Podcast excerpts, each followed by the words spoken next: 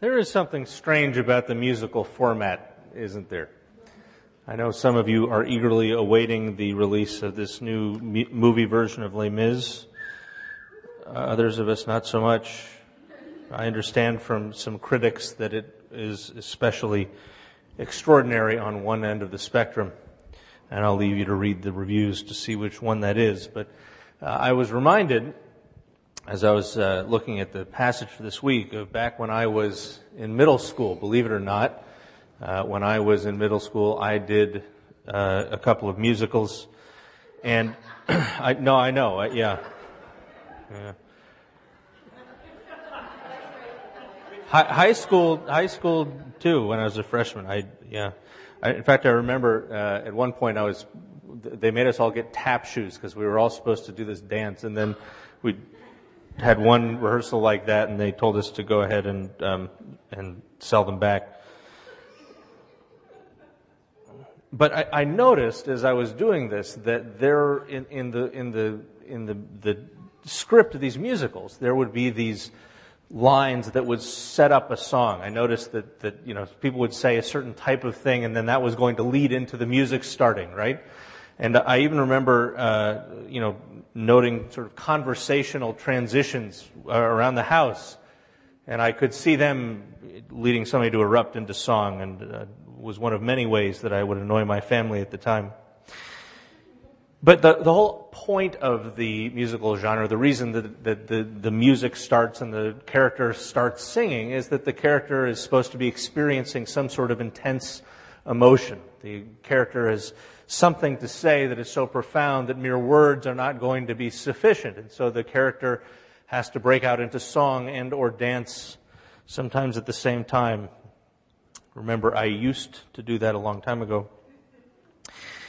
But the, the interesting thing about Luke's gospel is the beginning of it does sort of read like a musical in that you have these songs that keep popping up, the very first of which is Mary's song, our text for today, chapter 1, verses 46 to 55, known as the Magnificat.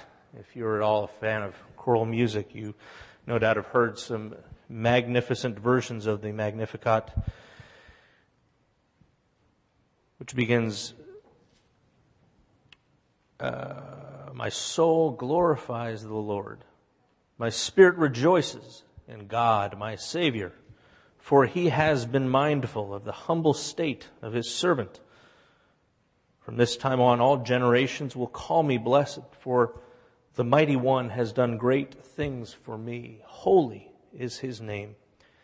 His mercy extends to those who fear him from generation to generation. He has performed mighty deeds with his arm. He has scattered those who are proud in their inmost thoughts. He's brought down rulers from their thrones, but has lifted up the humble. He's filled the hungry with good things, but the rich he has sent away empty.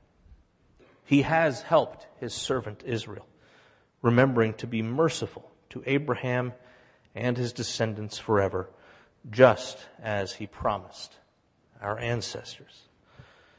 Now, these are the words of Mary, the mother of God, after she has visited her Aunt Elizabeth.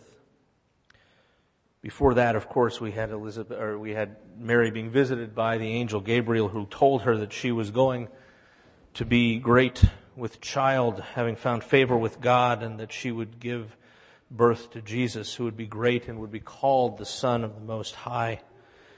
He would be given the throne of his father David and reign over the house of Jacob forever, and his kingdom would never end, which is quite a transition, I would imagine, for a teenage girl in a remote village.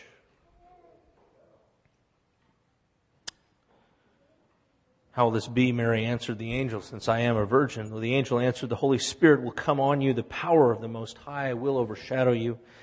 So the Holy One to be born will be called the Son of God. Even Elizabeth, your relative, is going to have a child in her old age, and she, who is said to be unable to conceive in her sixth month, for no word from God will ever fail.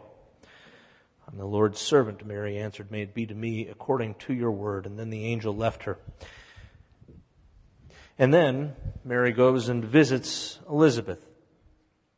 And when Elizabeth heard Mary's greeting, Luke tells us, the baby inside Elizabeth leaped in her womb, and Elizabeth was filled with the Holy Spirit. In a loud voice, she exclaimed, How blessed are you among women, and blessed is the fruit of your womb. But why am I so favored that the mother of my Lord should come to me? As soon as the sound of your greeting reached my ears, the baby in my womb leaped for joy. How blessed is she who has believed that the Lord would fulfill his promises to her. And that's the setup. That's the line that gets the orchestra started for Mary to start singing her song.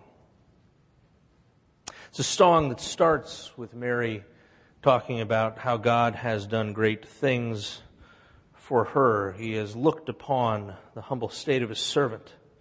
And from now on, she says, all generations will call me blessed, for the mighty one has done great things for me.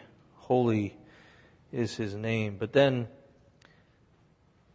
as she goes on in the song, it's more and more about the great things that he has done for us, for his people Israel. He has helped his servant Israel, remembering to be merciful to Abraham and his descendants forever, just as he promised our ancestors. On the cover of your bulletin, you have a picture from the cartoon version of the book of Genesis that R. Crumb did. This is Jacob in the end of Genesis when Jacob is blessing his sons on his deathbed. And in the middle of these blessings, a couple chapters of it, he just spits out, Your deliverance I await, O Lord. God's story in the Old and New Testaments is a story of his people crying out for deliverance and of God answering those cries.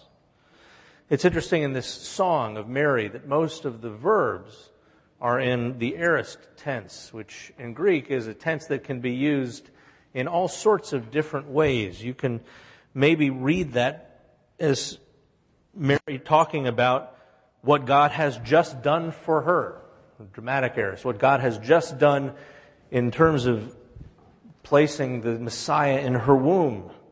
Or you could read it as a simple past tense, as Mary talking about all the things that he did. You could just as legitimately translate this. He raised up a horn of salvation instead of he has raised up. He raised up a horn of salvation. I'm sorry, that's the Zechariah song. I skipped. Isn't that crazy? You know, you sing one song in the musical and then you jump to another. Sorry.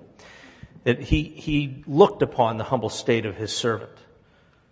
He performed mighty deeds with his arm. He scattered those who were proud in their inmost thoughts. He brought down rulers, but lifted up the humble. It could just be a description of the things that God has done over the years. Or it could be what's called a gnomic aorist. It could be a description of the kinds of things that God does, the kind of things that God tends to do, the things that God, because of his character, always can be counted on to do. It could be that Mary is singing about the one true God of Israel who always looks upon the humble state of his servants, who always extends mercy to those who fear him from generation to generation, who always performs mighty deeds, always eventually scatters those who are proud in their inmost thoughts. The kind of God who brings down rulers from their throne yet lifts up the humble, who fills the hungry with good things but sends the rich away empty. The kind of God who helps his servant Israel, who remembers to be merciful to Abraham and his descendants forever, just as he promised our fathers however we read these verbs. And I can assure you that commentators have spilled gallons of ink arguing over just how they ought to read. We can see that here in this song, Mary is giving testimony to a faithful God. To a God who, as the psalmist puts it, is faithful to all of his promises and loving toward everything that he has made this is the God we worship. This is the God we serve. This is the God who himself took on flesh and dwelt among us, moved into the neighborhood, as Eugene Peterson translates that. The God who is always faithful to his promises, doesn't always fulfill them in ways we would expect. In fact, a whole lot of the friction that Jesus encountered came because he wasn't fulfilling the promises folks the way that folks expected God would be fulfilling them. But he did, and he does, and he will. Will you pray with me as I pray this prayer of Jean-Jacques Olier? O Jesus, living in Mary, come and live in your servants in the spirit of your holiness, in the fullness of your power, in the perfection of your ways, in the truth of your virtues, in the communion of your mysteries. Overcome every oppressing force in your spirit for the glory of the Father. Amen.